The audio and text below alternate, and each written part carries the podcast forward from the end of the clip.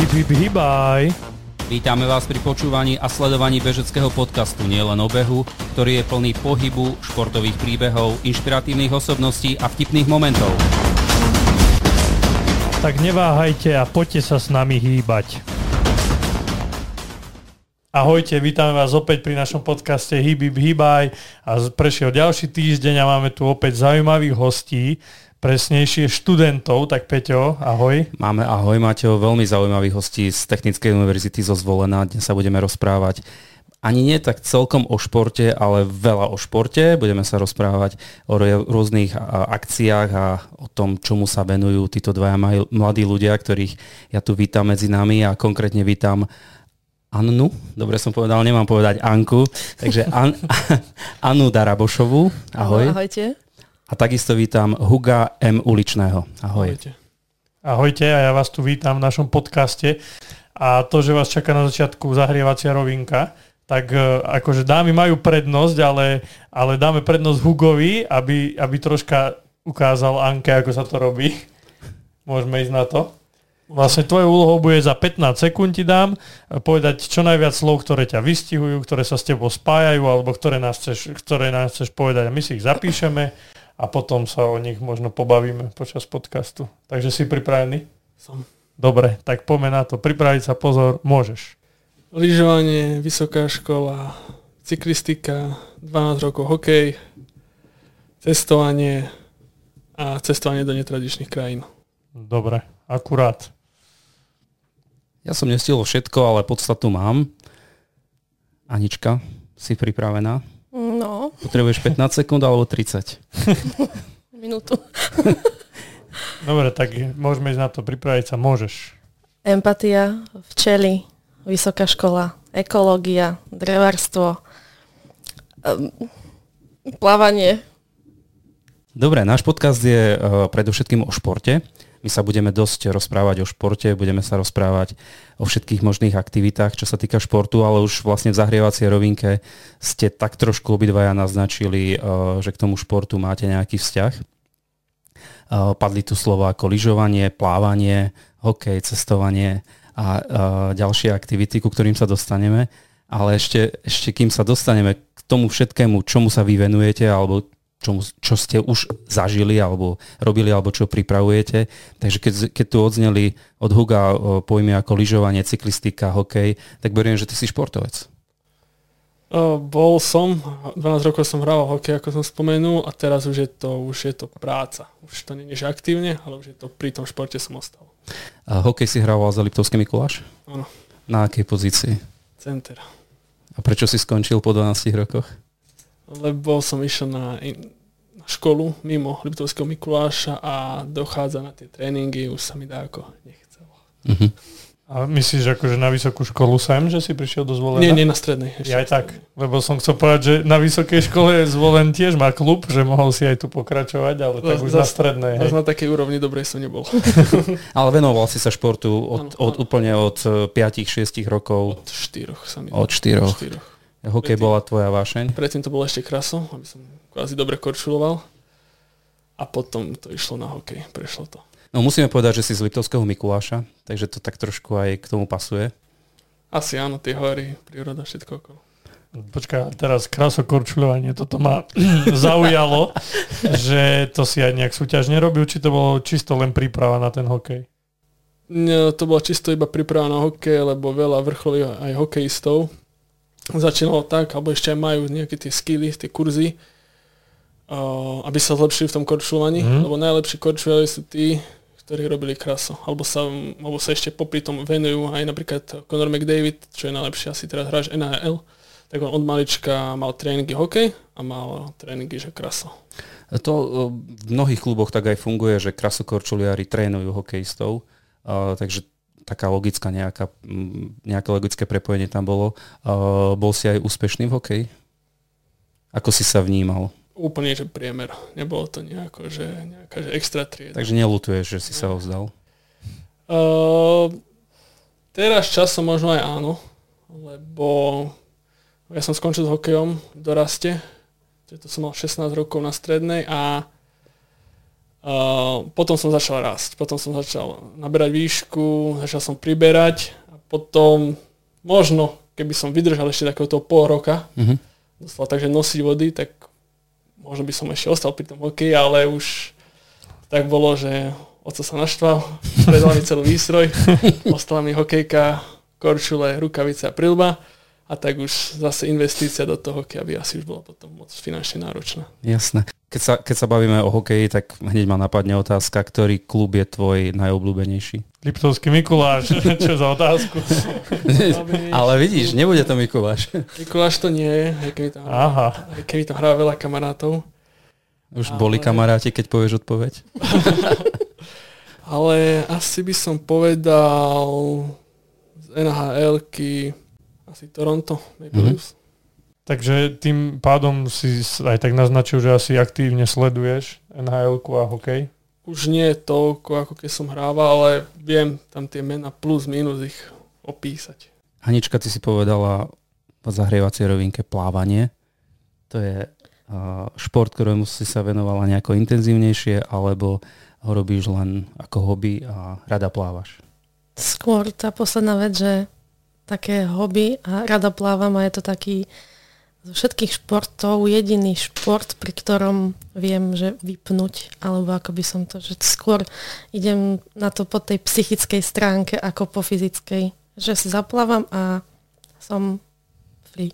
Ale plávanie uh, v bazéne, alebo teraz je skôr myslené plávanie, alebo v tom prípade na nejakom jazere alebo v mori?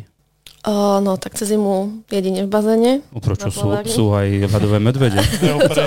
Od toho sa dištancujem, ale v mori strašne rada plávam, aj keď mám z toho stres, ale, ale veľmi rada tam idem a, a ďaleko a, a užívam si to, že môžem tam byť. Takže keď sme na pláži a vidíme niekde v diálke, v diálke bojky Áno, a za ja. ešte, ešte niekto pláva, tak to si v tej Áno, to som ja. Potom už aby plavčík za tebou skákal, že si ďaleko.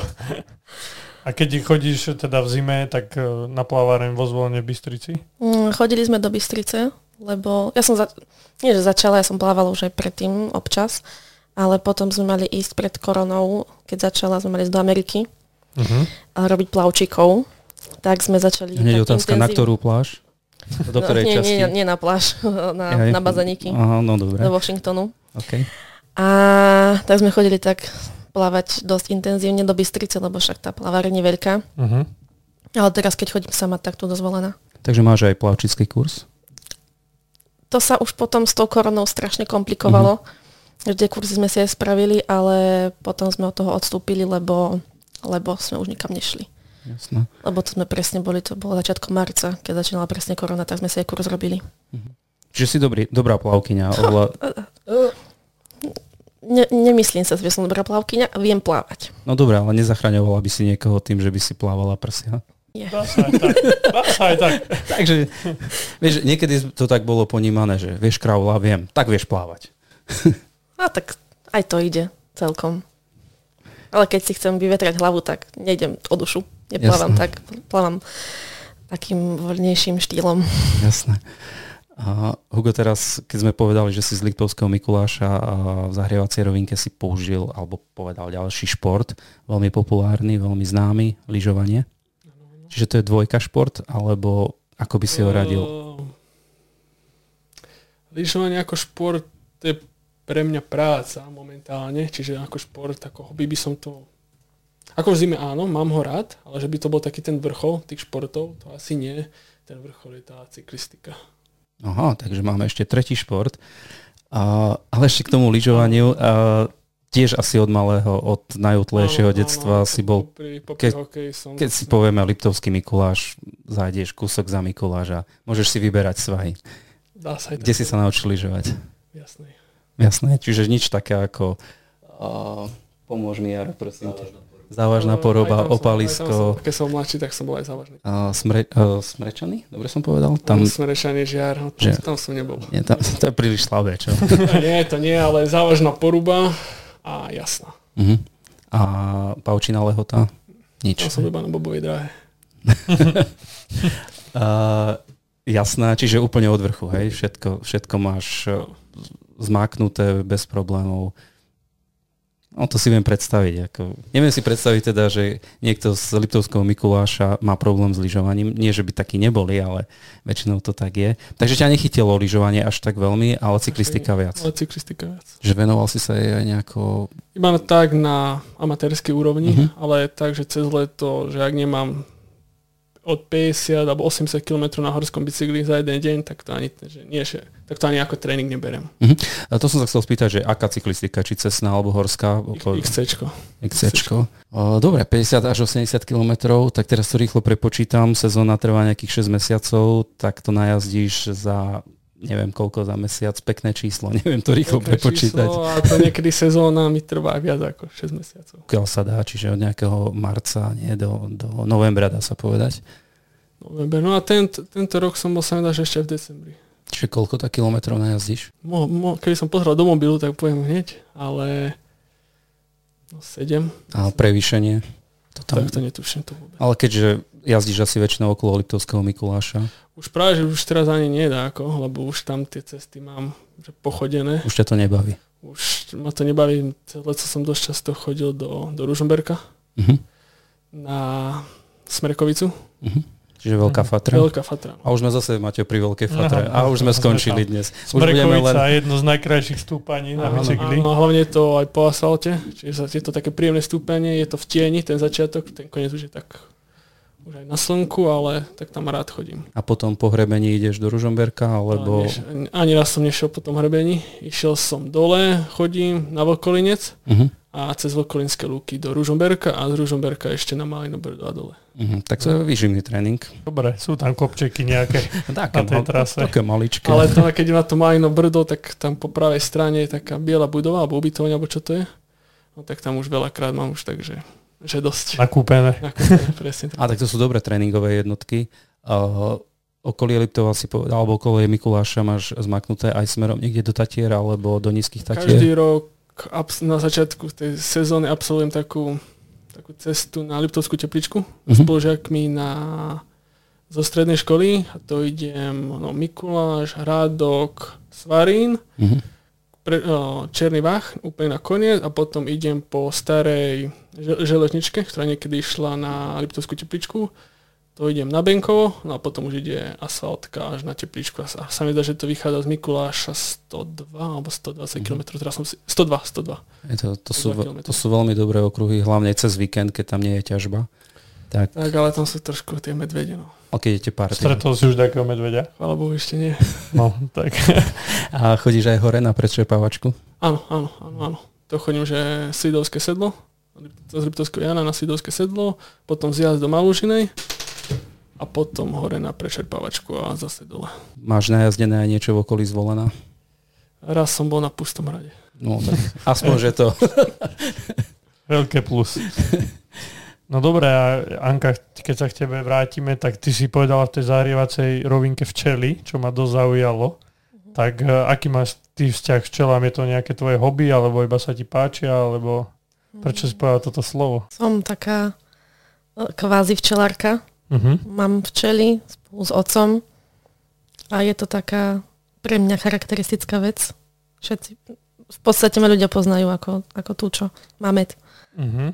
Čiže, Takže- čiže normálne doma, tam, kde bývaš, v Áno. dedinke Kijatice, dobre som. Kijatice, kadlup, tak Áno. nejak.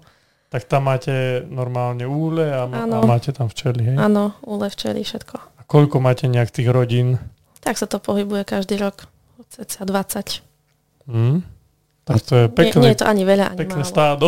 Neviem teda ako roj. Ja teraz nerozumiem, o čom sa rozprávate. Nie, že by som nevedel, čo sú včely, ale neviem si predstaviť, čo znamená, ako si povedal, rodinu? Rodina. Rodina. Kol, koľko členov, alebo koľko včiel Koľko Koľko členov má včiel? jedna rodina? je v jednej rodine priemerne. Tak jedna rodina má cca 40 až 80 tisíc členov. To máte veľa včiel. To nie je málo včiel. No, on má kilometry, ja mám včely. Koľko vyprodukuje, vyprodukujete medu? Fú, to sa, to, sa, to sa nedá takto asi povedať, že koľko. To je okolo... Na tony. Tony nie, tony nie, to by bolo veľa z, z toľkých rodín. To je podľa počasia, podľa všetkého, že každým rokom je to inak nejak rozmedzie medzi 500 až 1500 kg. Aj to predávate, dávate to do obchodnej siete, alebo máte vlastný predaj? Vlastný. Dobre vedieť, to si hneď idem písať, ako sa volá vas, vaše včelárstvo. No a teda ty sa chodíš aj o ne starať, nejak... Ja tiež nie som úplne včelár, ale, ale viem, že sa možno v zime sa nejak prikrmujú, alebo takéto veci to robíte. Všetko, čo sa má robiť, tak všetko robíme. Áno, akože teraz, keď som už na výške, tak nemám až tak veľa času, lebo o tie včely sa treba starať hlavne vtedy, keď je skúškové obdobie. Uh-huh. Takže to ma celkom aj mrzí, že tam vtedy nie som, lebo však uprednostňujem vzdelanie. Ale kým som ešte bola na Gimply, tak som sa im, dá sa povedať, že aktívnejšie venovala. Ale tak samozrejme okolo toho je veľa roboty, nie len to, že k ním človek ide, ale aj s tým medom je robota. A všetko, všetko, čo no, sa... Nám, môžeš celý, nám celý... povedať, nejak načrtnúť, že čo taký včelár musí za jeden deň ako keby absolvovať pri tých včelách? Za jeden deň? No, no že... to je podľa toho, že aký deň? Tak ja neviem. To že... si musíte zase, zase vybrať, že ktorý deň chcete opísať. Či ten na jar, alebo ten v lete, alebo ten na jeseň. Tak ktorý je taký zaujímavejší? Zaujímavý? Mm, aj, aj podľa mňa. Lebo, je zaujímavé. Áno, tak... lebo na jar sa niečo začína. Na jar sa začína, to sú tak prehliadky, hej, treba dávať pozor, už tam je, že sa včeli roja, majú rojové nálady tak proste sa o ne treba starať spôsobom, že buď ten včelár chce tie rodiny rozširovať, tak si, tak si ich množí, zakladá si odložence, alebo sa potom robí taký drsnejší spôsob, že sa staráme o to, aby tie matky uh, sa neliahli, že aby zostala tá rodina stále, stále jednotná, silná. Okay. A potom, keď sa stane taká vec, že včielky sa aj tak vyroja a polka odletí s novou, so starou, neviem teraz presne, že či stará alebo nová odle, odletí, tak polka voľa odletí a tým pádom je slabšie jeden, jeden roj, aj druhý. A ten sa potom chytí, keď no, keď to, je na nízkom Toto som strome. sa chcel spýtať, že uh, to musíš nejako striehnúť, aby si vedela, kedy no, vyleteli a ono kedy ich, ich chytiť. treba kontrolovať, lebo oni si non-stop proste tvoria v tom, v tej, v tom období, čo viem, kedy to je apríl, maj, tak si proste tvoria, keď nemajú čo robiť, tak si robia novú matku. Mm-hmm.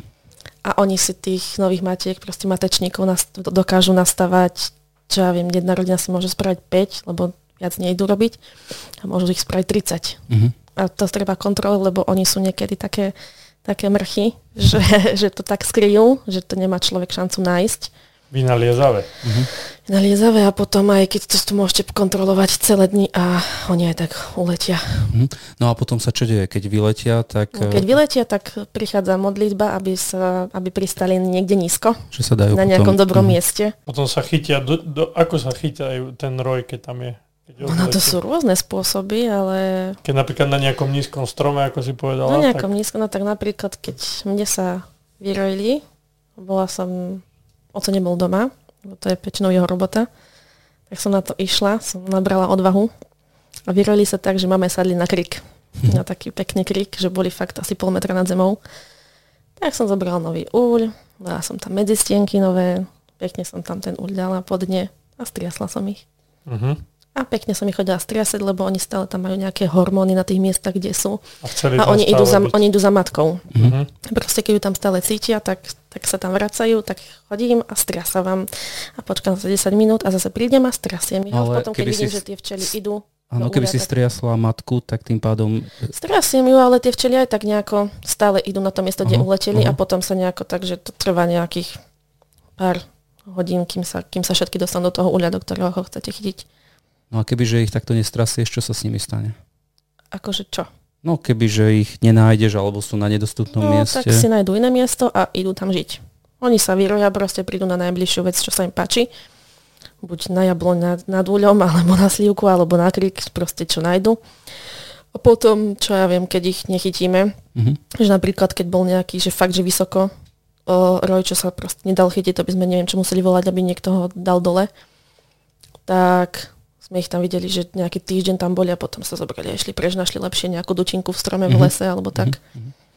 To, to mi pripomína takú príhodu, ja som mal tiež spolužiaka na vysokej škole a sme boli v Bratislave a volali mu, že, že už, ušli včeli mu, tak normálne sa zbalil a odišiel domov hneď do Novej bane, aby, aby išiel tie včely ako keby striasť, lenže ten strom bol vysoký, tak normálne on hasičov zavolal a oni s tou plošinou tam prišli, dali ten úľ, čiže je to zaujímavé. No to je ďalšia vec, aj odpíliť halus. alebo tak a položiť na úľ, zakryť ich plachtou, čo ja viem, to je, to je strašne veľa spôsobov, lebo sú aj normálne také e, na to náčinia, ktoré sú asi profesionálne, alebo ako by som to povedala, že proste sú také ako keby vaky na nejakej palici až do toho, ako Mhm. keď sa hrušky oberajú, hej, Mhm. tak do toho, to je, také som videla niečo. Až do toho a tak. Aj do vreca, do škatule. To oco zvykol robiť, že zobral škatuľu, išiel hore, striasol ich do škatule, zišiel s nimi, škatuľu položil na úrad, nechal ich sa pekne upokoja. A keď idete takto striasať, alebo keď ideš k včelám, tak máš špeciál, špeciálne oblečenie? Či Určite. Chodí... Určite, dobre, ďakujem. Vô- Vôbec nie. Nie? Jasné, že nie. Ja som si myslel, som si už Nie, predstavoval, akože- že máš všetko. Nie. Skafander. No, Nie, ja, ja, ja som skôr taký naturálny. taký naturálny, že mám klobúk. A Jasné. nech ma neuštipne do, do, do tváre a nech štípe kde chce. Proste v, A v v, trič, v tričku, v pohode. Ale akože to je tiež zase podľa obdobia, že no na jeseň by som v, k ním v tričku nešla. Mhm. Na jar úplne v pohode, lebo tie včely majú toľko roboty, že oni majú úplne Nemám na, na, záujem. na haku, že, Jasné. že tam akože jasné, že sú niektorí také, že idem si ďobnúť, ale na tú jar to je, to je pekné. A zase ja ne, neviem, či by som vedela robiť so včelami, lebo však to sú jemné, malinké stvorenia v rukaviciach. Mhm. Mne to príde strašne také, že ako ľudia dokážu mať rukavice pri tom, keď sú pri včelách. Neviem. Mhm. Alebo celý skafander, vie, to je teplo. Ale ten strach, že ťa poštípu. Není strach tam. To bol na začiatku, aj som bol, mne sa zdá, že som bola alergická na včely. Lebo keď ma uštípla jedna do prsta, tak som mohla opuchnúť tú týždeň celú ruku. Mhm. Až po rameno. A teraz ma uštípne v pohode. Ani nevieš. No, viem, to, to, to vždy viem. Ale, ale je to... Je to Koľko ťa ten- najviac poštípalo včiel už naraz? Bolo, že 10-20? To neviem presne, ale do 20 cca asi. Uh-huh. To boli asi veľmi naštvaté, že ich chceš triasť. Ale vtedy neštipu. Vôbec Oni, ne. keď, keď sa robia tak, aspoň mňa teda, ani jedna ma zatiaľ takto neuštipla. Uh-huh. Uštipla ma tak, že som ju omylom pritlačila k sebe. Uh-huh. Že Mhm. som sa jej dotkla, tak ma proste uštipla, ale to nebolo Mhm. také, že ona to chcela spraviť. Mhm. Uh-huh. som si ju pritlačila, ale takto, keď sa rojili, tak nič. Proste to, to je plná záhrada vtedy včiel, to, to je, to je ako také malé tornádo, keď sa vyroja. A tam môžete stať a stať a proste pozerať sa na ne a nič sa nedeje. To je sranda. Ja som si myslel, že Alebo teda sú stále nejaké také agresívne. As, aspoň, aspoň zase pri ako, ako pri ktorých ľuďoch, hej zase. Oni tiež tie včely cítia, uh-huh. že, že ten človek je nervózny a že je zlý, alebo ja neviem, ako to povedať, lebo ja tiež, keď som pri nich nervózna, tak ma dosekajú. Mhm. A keď som úplne kľudná, tak sú kľudné oni. Cítia to. Podľa mňa. Určite. Minulo som, alebo nedávno som dostal otázku, koľko žije včela. Normálne som nevedel odpovedať. Včela. V priemere. Ale potom som si to naštudoval. Toto sú presne také veci, ktoré mi ľudia povedia, že a to musíš vedieť, lebo si včelátka. Ja som nepovedal, že to musíš vedieť. Ja sa Ale- pýtam, ale- či to náhodou Ale nevieš. To je ceca 20 dní. No tak, 20, 3 týždne. 21, no. Čo mňa osobne teda prekvapilo, lebo ja som si myslel, že včely žijú oveľa Celý dlhšie. No, Celý život, to je presne. zase ďalšia vec, že tie letné a zimné včely, Mhm. lebo tie, čo sú na zimu, tak tie žijú no, dlho, Mhm. celú zimu, ale tieto, čo sú normálne, čo sa začnú jahnúť na jar, tak to sú včielky, ktoré žijú krátko. Odrobia, čo majú a idú. Hugo, ty nemáš vzťah k včelám. Nie, ja iba k ich produktom. Dobre, Takže- tak takže Anička-. Anička ti nosí med a ona ho dorobí a ty ho ješ, hej? Ale aby sme, sa, aby sme premostili, a keďže sme športový podcast a, a prešli sme aj trošku k tomu športu a venovali sa viac športu, a, Hugo, ty si povedal, že cyklistika ťa možno najviac baví, venoval si sa hokeju, ale my vieme o tom, že dosť blízko máš k lyžovaniu. Povedz nám, prečo máš blízko k lyžovaniu? Lebo od 16 rokov robím, som začal robiť pre jednu firmu. Ešte ako dobrovoľník, jasne, keď Mhm. bol prvý svetový pohár. A to sa týkalo prípravy trate na svetový pohár, ktorý bol v roku 2016, jasný. Uh-huh. A čo konkrétne bola tvoja úloha? Moja konkrétna... Alebo čo bola úloha vašej eh, partie, tv- vašej firmy a potom konkrétne tvoja? Áno, áno, áno. Tak úlohou firmy alebo športového klubu je presnejší názov. Bolo pripraviť svetový pohár na svetovej úrovni alebo porovnateľný s, s tými európskymi alebo svetovými štandardami, čo si myslím, že sa nám aj, podarilo, nakoľko ten svetový pohár bol v Jasnej po, neviem, po 30 rokoch, alebo taký v 80 mm-hmm. rokoch bol naposledy v Jasnej. A to bolo všetko od preparácie trate, čiže injekcie trate vodou, stavba, stavba sieti, odhrňanie snehu cez noc, cez deň, stále, potom stiahovanie e, trati, e, všetko, všetko pri tých prípravách tohoto, mm-hmm. okolo toho svetového pohára, alebo tie prípravy sa začínajú tri týždne pred. Ale to bola zodpovednosť e, športového klubu, že má trať byť 100% pripravené. To, to bola úloha. Ale techniku a všetko to asi vy nemáte k dispozícii. Uh, technikou, neviem ako to... Techniku, myslím, ratraky a uh, takto. To nie, to, ratraky sú vždy zabezpečené. To je. To už s tým športovým klubom spolupracuje celé stredisko, lebo je to aj prestíž. Čiže, čiže športový klub je ten, ktorý určuje, teraz sa bude robiť toto, toto, áno, toto áno, áno, a už áno, technika áno, sa dodá od eh, strediska. Áno, som začal v roku 2016, to som sa prihlásil ako dobrovoľník. Uh-huh. A potom sa to tak postupne, postupne ako keby nakopovalo, kopilo. kopilo. A už som potom bol aj finančne ohodnotený a už som tam ostal a išli svetové poháre 21, záhreb svetovej poháre olympijské hry. Tak, takže nie len v jasné, ale ty si už aj špecialista na prípravu trati po celom svete tým pádom. Olympijské hry Peking. Peking. No, klobúk dole. Tak poďme, poďme si to premeniť na drobné. Čo, je, čo bola tvoja úloha v tom 2016? V 2016 uh, bola cez pretek, bol som gatekeeper, to znamená, že som mal počas obráku, ktorý bol preložený zo soboty na pondelok, som mal na starosti dve bránky, čiže som mal červenú a modrú bránku a keď oni lyžujú, oni lyžujú na lade lyžari. Uh-huh. To je 90% lat a 10% je sneh ideálnych podmienkách. Čiže ona keď išla okolo tej bránky, tak mojou úlohou bola v tom 2016 ten sneh alebo odpraté proste ten sneh, aby, uh-huh. aby tá aby línia, to bolo čisté. línia bola čo najčistejšia. To bola moja úloha. A to si čím, od, čím to odpratávaš? To je také špeciálne. To je, on sa to volá, že Maltr, Maltrham. Uh-huh. A to, je, to sú ako hrable niečo. Len také nehrable... Nie, nie so my, zubmi. Ale... Sú, sú tam zuby, ale oni sú plné. Jasné. Čiže z jednej strany sú plné a z druhej strany sú ako naše klasické hrable no a to som od, odpratával cez pretek. Po každom, po každom prejazde. Po každom prejazde, no. Pri, dvo, pri dvoch bránkach, čiže keď to prepočítam, koľko vás takýchto bolo na trati? No keď je na obrovskom slalome okolo tých 56, 57 brán, Takže no, polovica. Pri hej. ženách je menej, tam je okolo 52, 51, tak dajme tomu, že tých 25-26 ľudí určite. A keď si mal tie dve bránky na starosti, to boli na jednej úrovni tie bránky, či boli nie, nie, výškovo rozdielne? Výškovo rozdielne. No. A ako sa potom vrátil v tej vyššej? No, sú, sú dva typy. Buď je človek na mačkách. Uh-huh. Čiže nie si na lyžiach. Alebo druhá Aha, možnosť je... Dobre. Druhá Lebo vieš, keď pozeráme prenos, ja väčšinou vidím lyžiarov, ako áno, sa tam pohybujú. Áno, áno, Ale potom, keď prejde lyžiar, tak vidíš, že hneď tam bežia. Áno, a to sú, napríklad, to sú napríklad zase... To boli sú gatekeepery, potom sú stiahovači, to sú napríklad čo dosť často vidno, aj keby ich nemalo byť vidno, to sú tí, ktorí idú na lyžiach, väčšinou sú to dvaja.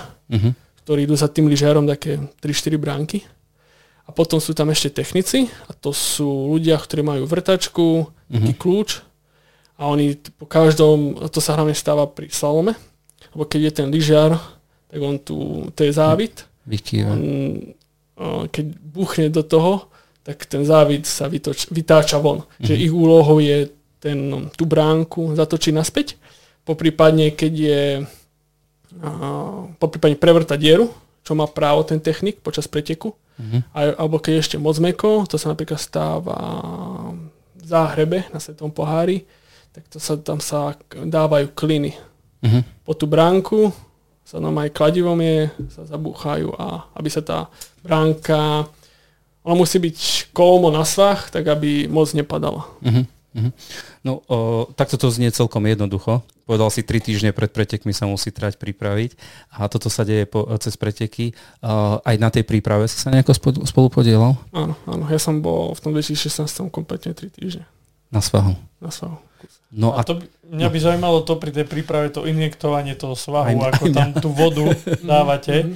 Že ako si ty povedal, že mňa to, ja, mňa to udivuje, že to je čistý ľad, že ako si povedal, že lyžujú na čistom ľade, veď ja by som to nevedel ani pluhom zísť. A to si myslím, že lyžujem dobre, hej.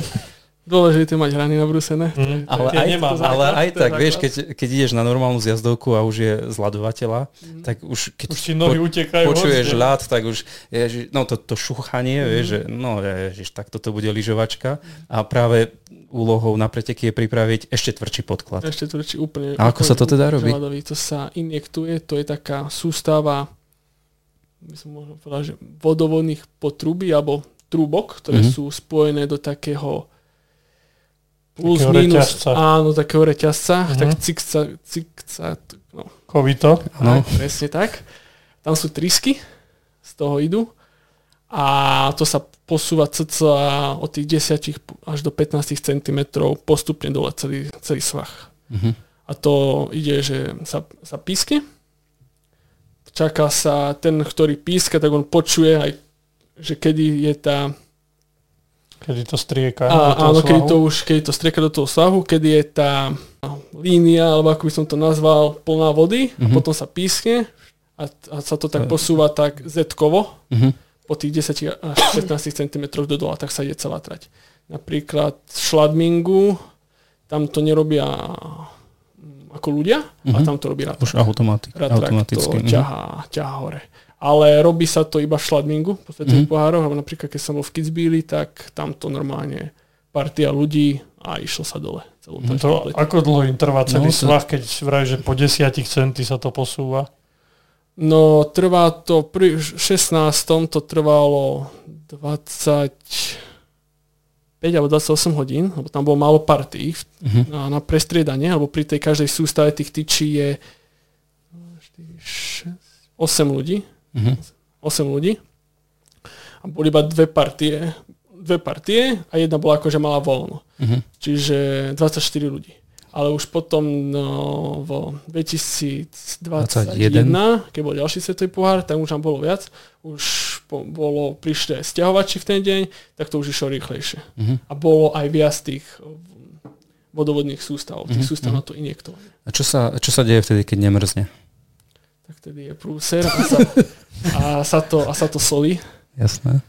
Uh, zase môžem povedať v Garmiši, tento rok čo bol, tak bolo strašne teplo a skúšali tí Nemci dva typy soli, nepomohla ani jedno, Mhm. skúšali ešte amoniak dokonca dávať, ani to nepomohlo, bola to čistá kaša Mhm. a po, tých pre, po prvom kole, keď zišli všetci pretekári, tak uh, boli 40 cm jamy na Mhm. tej trati pri tých bránkach, že ako ich.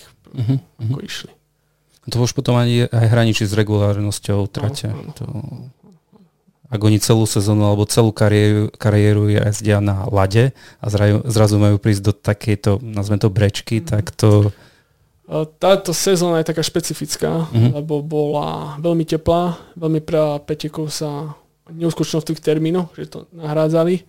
Čiže ja teda tento rok, čo som zažil, že naozaj, že naozaj, že lat, tak to bol iba Kitzbühel a Schladming. Mhm. Inde to všade bolo také, že, také, že normálne, že v pohode. Bola tá zjazduka, že tvrdá, ale že nebolo to čistý lat.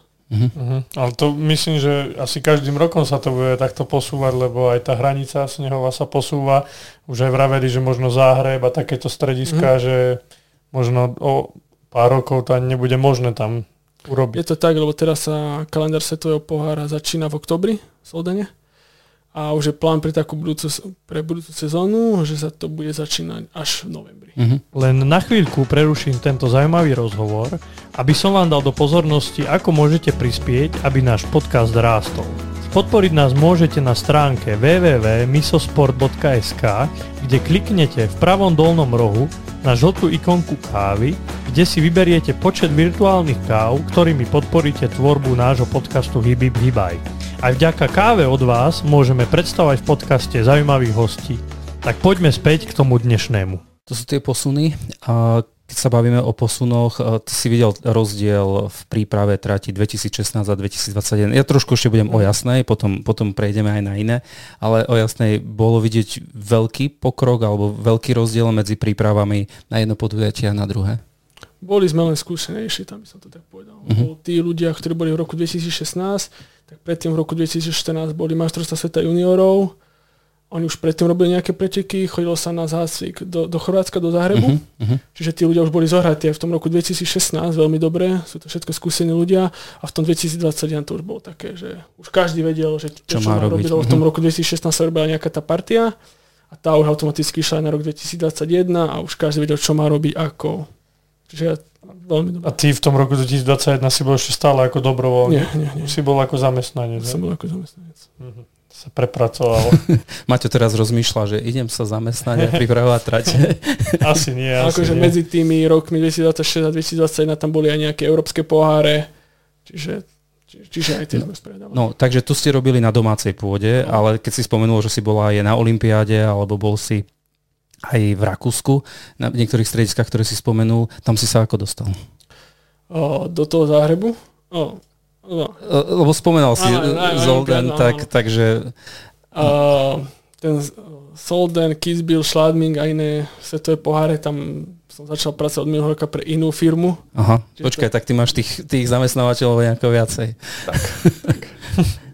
Takže to je niečo úplne iné a tam robím aj inú činnosť. Tam nie som technik, tam nemám nič na starosti ako keď ohľadom prípravy, uh-huh. ale tam robím pre robím pre jednu firmu, je to mladá vývoj, vývojová firma MBCD, ktorá dodáva software a hardware pre, pre FIS, pre Medzinárodnú lyžařskú asociáciu a to je moja úloha. Dobre, to sme prešli k ďalšej aktivite, ale ešte sa, ešte sa predsa len vrátim. Ako si sa teda dostal do Zahrebu a na Olympiádu?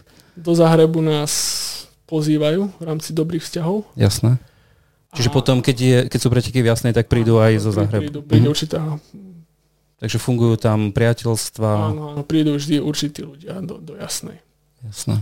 No a do toho, do toho, na tú olympiádu to bol dlhší proces, ktorý celý ten proces nepoznám, ale išli sme tam 11, jeden, mali sme ich 12, jeden ako je nešiel kvôli zdravotným dôvodom, išli sme tam 11 a boli sme tam jeden mesiac, 30, uh-huh. 30, 31 dní a našou úlohou bolo presne takto isto pripravovať tú lyžiarskú trať a tam to mal kto pod gestiou? To mali na starosti Rusy. Uh-huh. Lebo tí Rusi boli v 2014 v Soči, potom išli 2018 Korea, Pyeongchang, no a teraz ich zavolali aj do Pekingu, lebo zavolať Rusa je lacnejšie ako zavolať niekoho mm-hmm. zo mhm. západu, nejakého mm-hmm. Taliana. Čiže... Ale čo sa týka výsledku, dobrá robota? Bola to veľmi dobrá robota, len tá ruská mentalita je taká veľmi zvláštna. V čom? oni, oni sú úplne iní ako my. Mm-hmm. Ale že úplne ešte, možno ty pred tým Uralom, Moskva, Petrohrad, to je že OK, mm-hmm. ale ty za Uralom, ako boli napríklad Ekaterinburg, eh, Murmansk, eh, Sachalín, čo je až v Tichom oceáne ostrov, Kamčatka, tak to je Iná mentalita proste. Iná, úplne. No ale vy ste žili nejak spoločne, hej, v nejakom hoteli a tak ďalej. Ne, žili sme spoločne hoteli, trošku bolo to aj také zaujímavé, lebo bol COVID. Uh-huh. Ešte v tom najväčšom covide do Číny, čiže mali sme všetky tie opatrenia, každý deň te, vy, test, výter z úst, uh, bubliny, iba hotel, zjazdovka, nič iné. Akože raz sa nám podarilo aj ísť mimo. Ujsť. doslova, doslova, že ujsť. Uh-huh. A, a tak no. A tak to potom boli ste vy, tí, čo dávali Petre aj nejaké informácie ohľadom trate? Nie? A to sa nemôže nahlas hovoriť.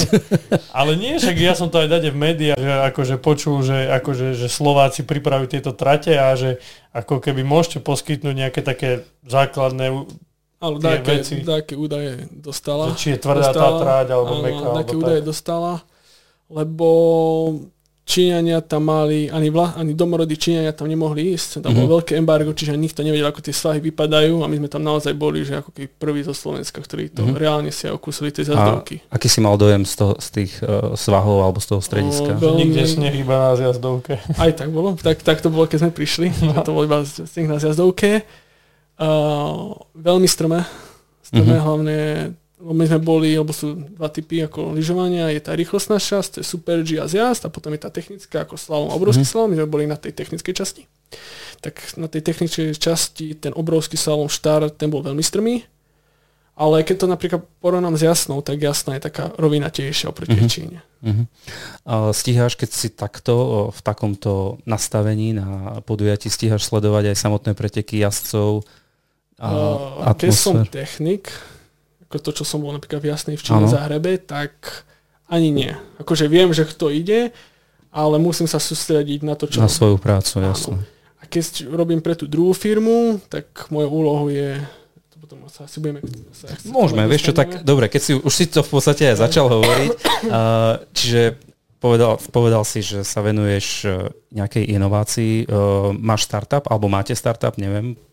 Je to, je, je to taký startup, je to mladá inovatívna firma. A, a naznačil si už aj, že sa jedná o software, hardware a teraz povedz o tom viac.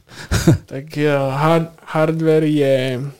No, týka sa to merania vzdialenosti medzi bránkami a nielen vzdialenosti ako uh, vertikálne alebo horizontálne, ale týka sa to aj uh, napríklad uh, sklonu zjazdovky, uh-huh. Uhl, uhlami medzi jednotlivými bránkami, následne z toho sa generuje 2D mapa, je taký predpoklad, že do ďalšej sezóny alebo možno ešte ďalšej bude aj 3D mapa. A ja som, nechcem som ako keby taký kvázi supervízor, uh-huh. že kontrolujem tú či je ako keby dobre postavená. No ale ako, ako zbieraš tie údaje? Ako to funguje konkrétne? No, plus minus to zariadenie vypadá ako geodetické zariadenie, čiže uh-huh. mám nejakú tú anténu, nefungujeme na princípe GPS, ale fungujeme na princípe GNSS. Mhm. čo je oveľa presnejšie a meria to s presnosťou 1 cm, maximálne 2 cm ako odchýlka. No a ja idem od brány k bránke, uh-huh meriam, mám, mám mobil, mám aplikáciu a tam si zvolím, že toto je, vymyslím si na slome, prvá bránka je červená, tak si zvolím červenú, dám, že merať, uh-huh. on mi to presne nameria tú vzdialenosť medzi štartom a prvou bránku a takto idem postupne každú jednu bránku, keď je napríklad dvojbrána, keď je harpína alebo trojbrána vertikálna kombinácia, tak to si označím a meriam každú vzdialenosť a to namerám, po, pošlem report a to, to, to má podobu nejakého súboru, ktorý posielaš PDF, orga- to PDF, to a po, posielaš to organizátorovi. Áno, áno. A on je potom povinný sa tým zaoberať? Alebo oni, rozhod... oni, oni, si to pozrú. Oni si to pozrú Čiže oni si to vyžiadajú, áno, hej? Áno, to je, to je povinnosť naša. Im to poslať a posiela sa to aj ďalej pretekárom a pretekári tým pádom pred pretekom si vedia ešte presnejšie pozrieť tú trať. Uh-huh. A koľko ti tak trvá napríklad ten celý slalom prejsť a zmerať každú bránku? No podľa toho, že aká je náročná tá trať či je, či je ľadová tá zjazdovka, alebo nie je. Ale to ideš na lyžiach. Na lyžiach idem samozrejme. Uh, možno 20 minút maximálne. No tak to nie je až také. To je pohode, ja som myslel, že to je v rámci hodiny alebo tak. Nie, to. Toto sú také technologické detaily, o ktorých podľa mňa málo kto aj tuší, že sa také niečo robí. Ja som Pok- o tom vôbec pokiaľ, pokiaľ myslel, nerobíš... Že to len postavia a... Ano, a ja. Dakedy, dakedy to tak bolo, lebo niekedy sa meralo buď pásmom sa meralo, laserom sa meralo a takí tréneri, niektorí to už majú oku, že to vedia aj rovno búchať. Uh-huh. Len dosť často tam bolo, že neregulérnosť tých pretekov. Jasné. O, toto ide, tieto informácie idú aj rozhodcom? Mm, Či... Do FISu, do FISu. Do FISu, no, myslím, to ide do FISu, ide to jo, asistentovi pretekov, alebo asist, asistentovi riaditeľa pretekov. No a ten ďalej sa to posiela lebo niekto, prepáč, preto sa pýtam, že niekto musí povedať, že OK, tá trať je už regulárna, môže sa ísť. To FISáci pozerajú. Mm-hmm. Ľudia z FISu mm-hmm. povedia, OK, je to namerané, môže sa ísť. A to sa ďalej potom posiela pretekárom. Mm-hmm. A toto odkedy trénuje v takomto, poníma, v takomto rozsahu? Začalo sa to, taká prvotná myšlienka, že na vzniknutie toho projektu, alebo toho merania bola v roku 2021 keď môj pán šéf so svojím synovcom, ktorý je hlavný IT alebo technológ vo firme, mm-hmm. videli jasne, že ako sa stáva tá trať a merá sa to práve týmto pásmom alebo mm-hmm. laserom. Mm-hmm. A už videli, že á, že využijeme softvery, áno, spravíme na to všetko, čo treba. A oni prišli na to, že by sa to dalo aj zjednodušiť alebo ísť na taký moderný spôsob, lebo to lyžovanie je dosť zastaralé a lyžovanie upadá ako také. Sledovanosť je veľ, veľmi nízka, alebo tá krivka ide dole. Mm-hmm a keď Lebo to- my máme na Slovensku dojem vďaka Peti Ulhovej, že to ide hore, Mhm. ale v globále to ide Globálne dole. lyžovanie ide dole, aj keď si človek napríklad len porovná, že dobre, F1 je niečo úplne iné, ale pred tými pár rokmi v tej F1 tiež neboli nejaké technológie. Mhm. Teraz tá F1 počas toho prenosu je neskutočne prešpikovaná informáciami a v tom lyžovaní až, až na tie medzičasy nie je nič. Mm. Jedine teraz, čo bolo na majstrovstvách sveta na obrovskom slalome, tak bola sa mi že na muž alebo na žena, alebo na obi dvoch to bolo, si to nepamätám. Áno. Bola taká mapa, taká, Mhm. ktorá bola presne s časmi a na tom sa tiež naša firma čiastočne podielala. A Ste jediní na svete, alebo máte konkurenciu? Jediný. Zatiaľ. Zatiaľ. Niekto teraz bude počúvať tento podcast a napadne ho, že ako to No zlepšiť. ale uh, na to nadvezuje ďalšia moja otázka, čiže tým pádom chodíš na všetky podujatia? Alebo nemyslím teda ty osobne, ale ako firma. Áno, áno, ja som bol na všetky svetových pároch túto sezónu na mužoch, Mhm. okrem troch, to bol Wengen, Madonna di Campo a Amerika. Veľmi zaujímavé. Toto je Takže zau... sa poznáš aj s tými pretekármi, či to vôbec? Neprichádzate uh, do ehm, styku nejakého? Či skôr s trénermi, alebo... Nie, do styku prichádzam s tými, že úplne. Mhm. Uh-huh. Sa vidím v spodných prádlach. Uh-huh lebo tým, že robíme prefix... Keď si bol pri chlapoch, tak... som sa išiel spýtať, že bol si dúfam aj pri ženách. bol, bol, bol, bol, bol. Bol, bol, bol. Áno, ale je to také také, že iba hi, hello a také. Mhm, takže nič, nič, Nič. viac. A ni, s nikým si nie je tak, že si sa nejakým spôsobom skamarátil pri nejakej, nechcem povedať party, ale pri nejakej neformálnej príležitosti. Akože to pri každom svetom pári sa že stane, že niekto sa prihovorí. Aj teraz cez víkend som bol v Krajinskej gore a tam som sa rozprával so, s fyzioterapeutom zo Švajčiarského zväzu. Veľmi taký príjemný je bývalý, bývalý manžel Veroniky Zuzolovej, mm-hmm. Roman Veles, to je veľmi príjemný, s tým sa človek pozdraví, žmurkne. Také, také pozdravy sú. Mhm, A vždy sa niekto zastaví, lebo minulý rok, keď to začínalo, tak ako keby, keď sme začali tak expandovať, tak to bolo nové Mhm. každý sa pýta, ale teraz už to každý pozná, tak už vie, o čo sa jedná, už sú to iba tak... Už čakajú na, na ten tak, výstup. tak, tak, jasné. tak, tak, tak, tak, Už ste braní. že to kamarátske skôr. tak. Zaujímavé. Ešte k tým strediskám, keďže si všetky prešiel, uh, ja viem, bol si tam pracovne, ale uh, vnímal si niektoré to stredisko, kde, kde si povedal, že sem by som sa prišiel lyžovať, lebo tu, je, tu to vyzerá perfektne. Kitzbühel. Kitzbühel. Kitzbühel to bola moja srdcovka od, od malička Aha. a tomu má aj taký sen tam ísť s pracovne. Takže sa A- ti to splnilo. Popri tej práci ty máš aj čas, že napríklad skončia preteky a ostaneš tam deň, že si môžeš zaližovať? Či to asi časovo Ehm, nie je možné? Toto sa mi stalo iba raz, to sa mi stalo minulý rok na finále Svetového pohára, čo bolo v Kurševeli, že som mal, ale to nebolo že ani po pretekoch, ale medzi pretekmi. Uh-huh. Bol samozrejme slalom, slalom, obrák, potom bol o, para, čo je vedľa seba. Mhm. Tak v ten, keď bol para, to sa iba ráno nameralo, a potom som sa išiel lyžovať. Akože áno, go pasy, no go pasy, ski pasy mám, ale nevyužívam to vôbec. Mhm. Lebo Tak vieš čo, spravíme dohodu, my tam pôjdeme tiež s Maťom. An- Anička pôjde s nami a ty nám potom podáš tie skipasy a my to využijeme. Chvíľku sme Aničko nechali oddychnúť a a stále sme v téme šport. Teraz sa všetci čudujú, že bavili sme sa o plávaní, čo je šport, potom sa bavili o včelách, čo celkom nie je šport. A, ale Anička, ty, ty máš pre nás informáciu, že máš blízko k športu, k jednému špeciálnemu športu, ktorý sa volá beh. Také nezvyčajné, že sme v bežeckom podcaste a ideme sa baviť o behu. Povedz nám, o aký beh ide, alebo čo máš pod palcom? Alebo ako univerzita, čo máte pod palcom? No tak, ako ste už povedali, tak sme z Technickej univerzity, tu vo zvolenie. A máme tam takú organizáciu, že Wooden World. A pred pár rokmi, neviem presne pred koľkými, ale vymysleli takú vec, že beh šregom nočným zvolenom. Naši predchodcovia. A po takej, sa mi zdá, že 3 roky už tento beh nebol Kvôli kvôli, covidu? kvôli Áno. covidu. A sme sa rozhodli tento rok, že to znova nejako rozbehneme. Tak sme sa do toho pustili a ideme ho organizovať znova, čiže šiestý ročník. A chceli sme to nejako aj ozvlášniť, tak sme sa rozhodli, že a, 50% zo zisku a, venujeme OZ-ku Svetelko nádeje, ktoré sa venuje ťažko chorým deťom v Banskej Bystrici na onkológii a, a no, chcela by som pozvať ľudí na to. Aby, na Šregom nočným zvolenom, ktorý bude, ktorý bude kedy? Bude 4.4. 4. apríla. 4. apríla. Uh, registrácia už beží. Registrácia už beží na stránke Mišo Šport. Takže... Nezvyčajne nepoznáme tú stránku. Čiže keď si pôjdete vypočuť tento podcast na tú stránku, tak môžete kľudne kliknúť aj na ten pretek a prihlásiť sa tam. Presne tak. Štartuje sa pred vysokou školou. Pred vysokou je to šregom nočným zvolenom, ale skús tak aspoň priblížiť, že kaďal sa beží, čo môžu bežci vidieť. Uh, je to teda, teda, dúfam, že teraz mi povie, že ja nepoznám trať. Ale tak videla som ju, aj som veľa razy o nej čítala, aj tak, ale no presne to nepoviem.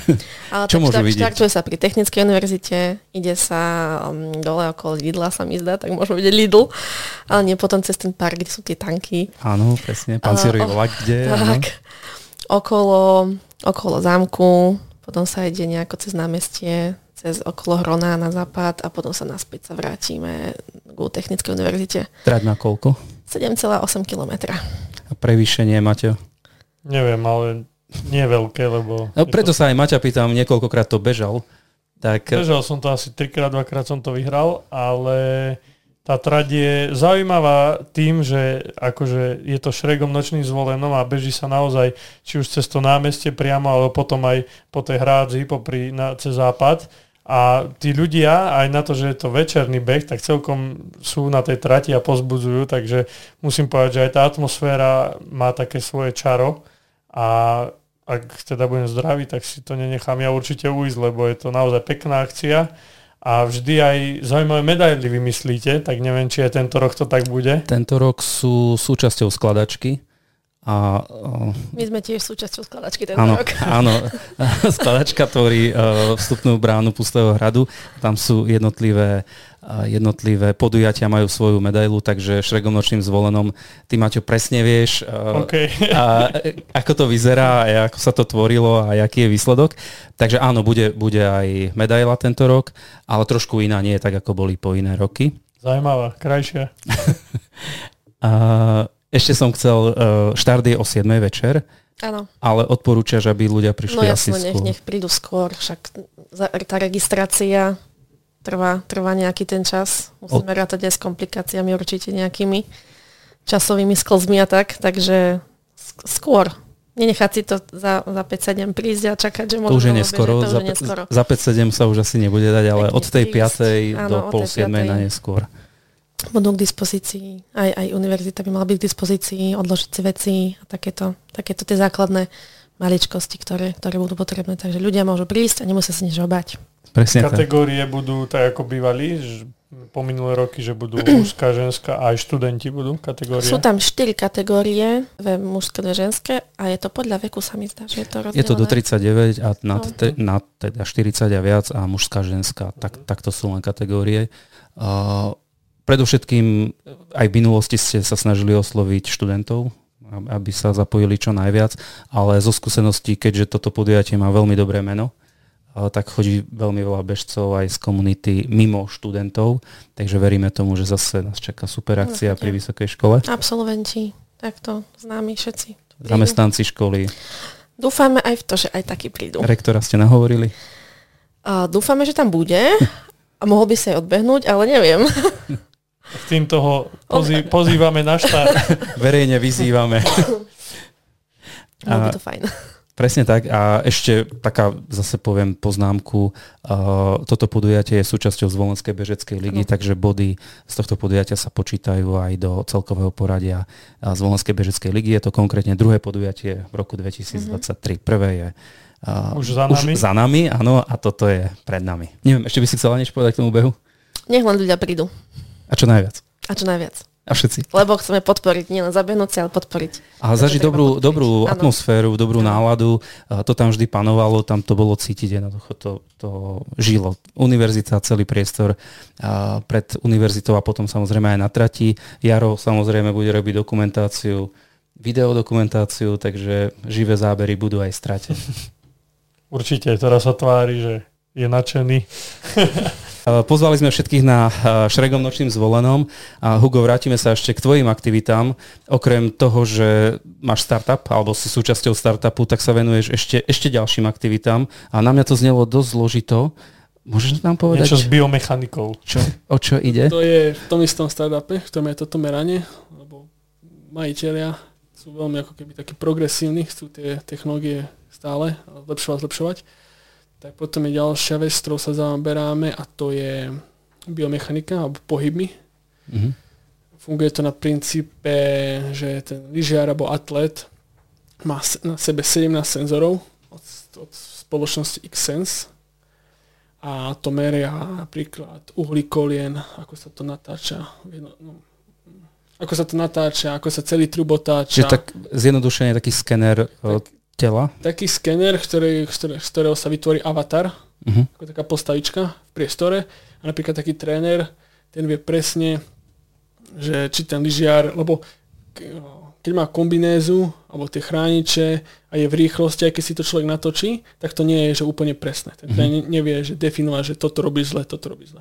Ale keď je urobený ten avatar, ktorý má tie senzory v takom terme ako keby na sebe, tých 17, tak ten tréner vie presne povedať, že toto robí zle. Napríklad moc vytáčaš, bok, mm-hmm. celá sa vytáčaš, ideš rukou zbytočne dopredu a, alebo napríklad uh, sú typy lyžiarov, ktoré keď idú do jednotlivých oblúkov, tak im kolena nejdu súbežne.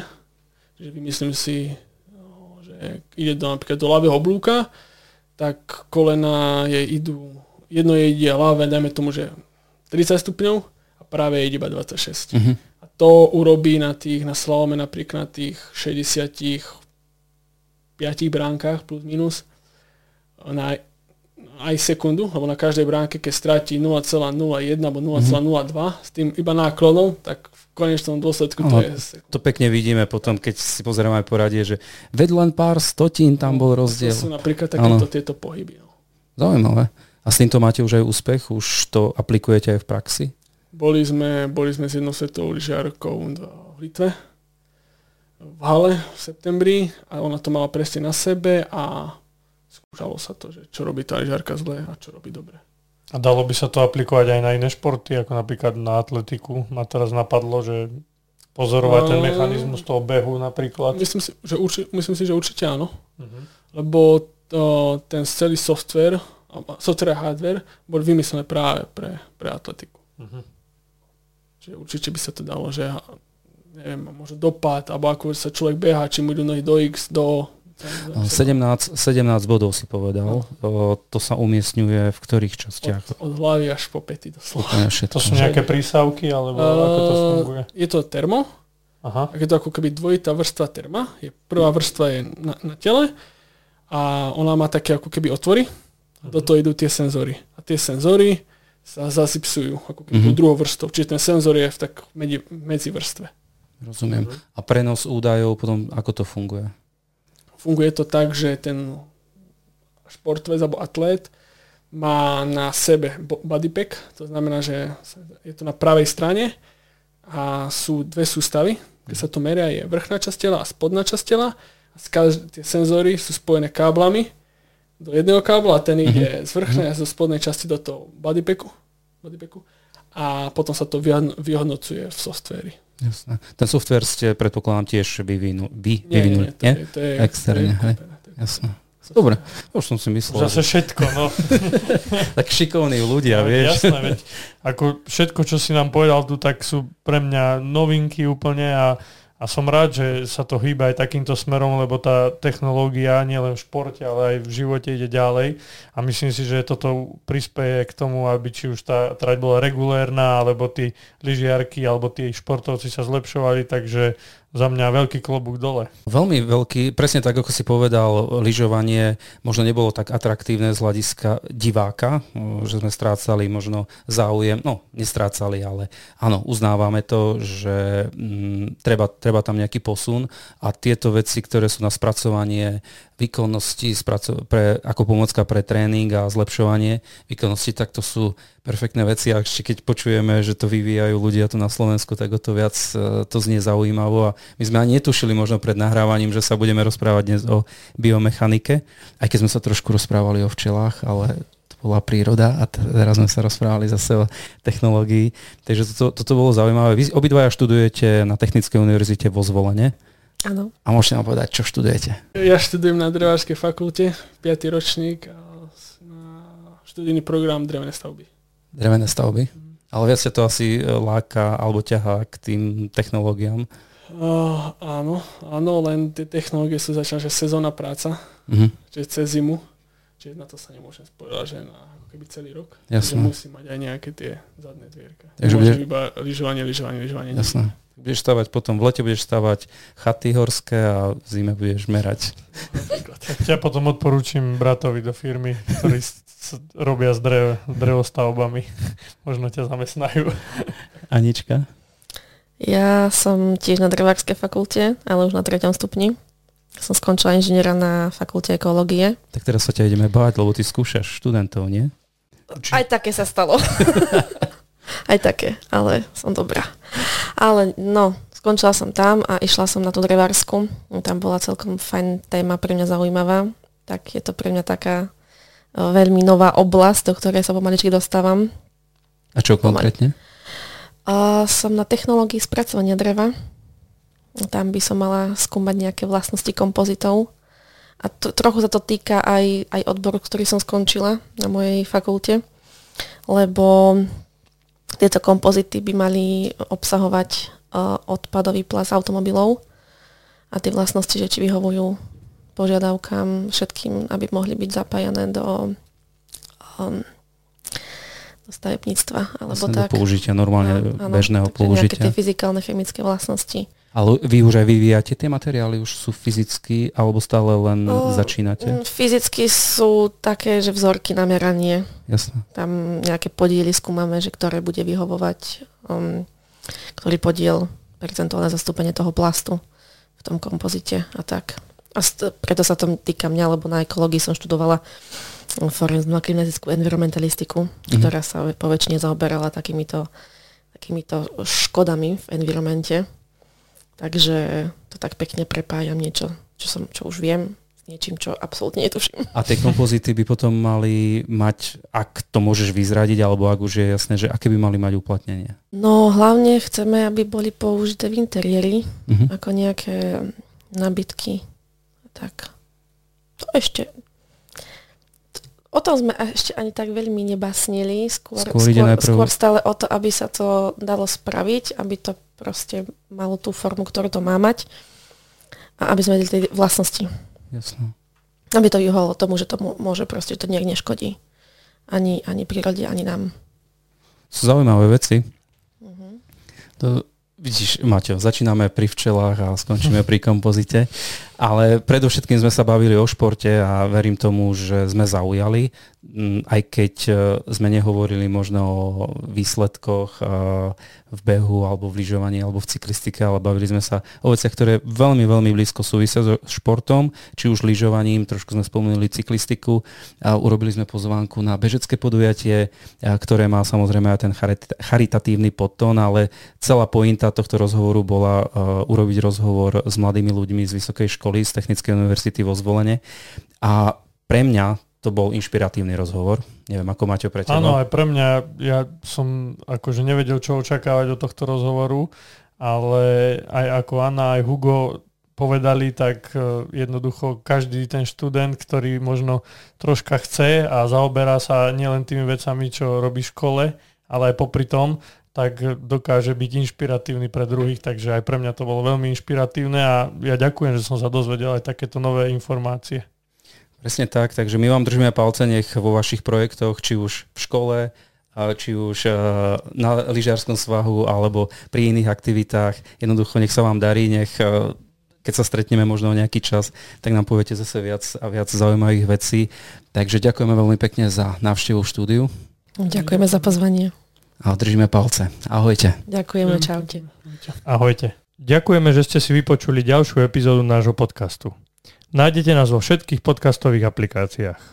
Viac informácií o podcaste sa dozviete na www.misosport.sk. Ak chcete podporiť náš podcast, môžete tak urobiť cez platformu Buy Me Coffee.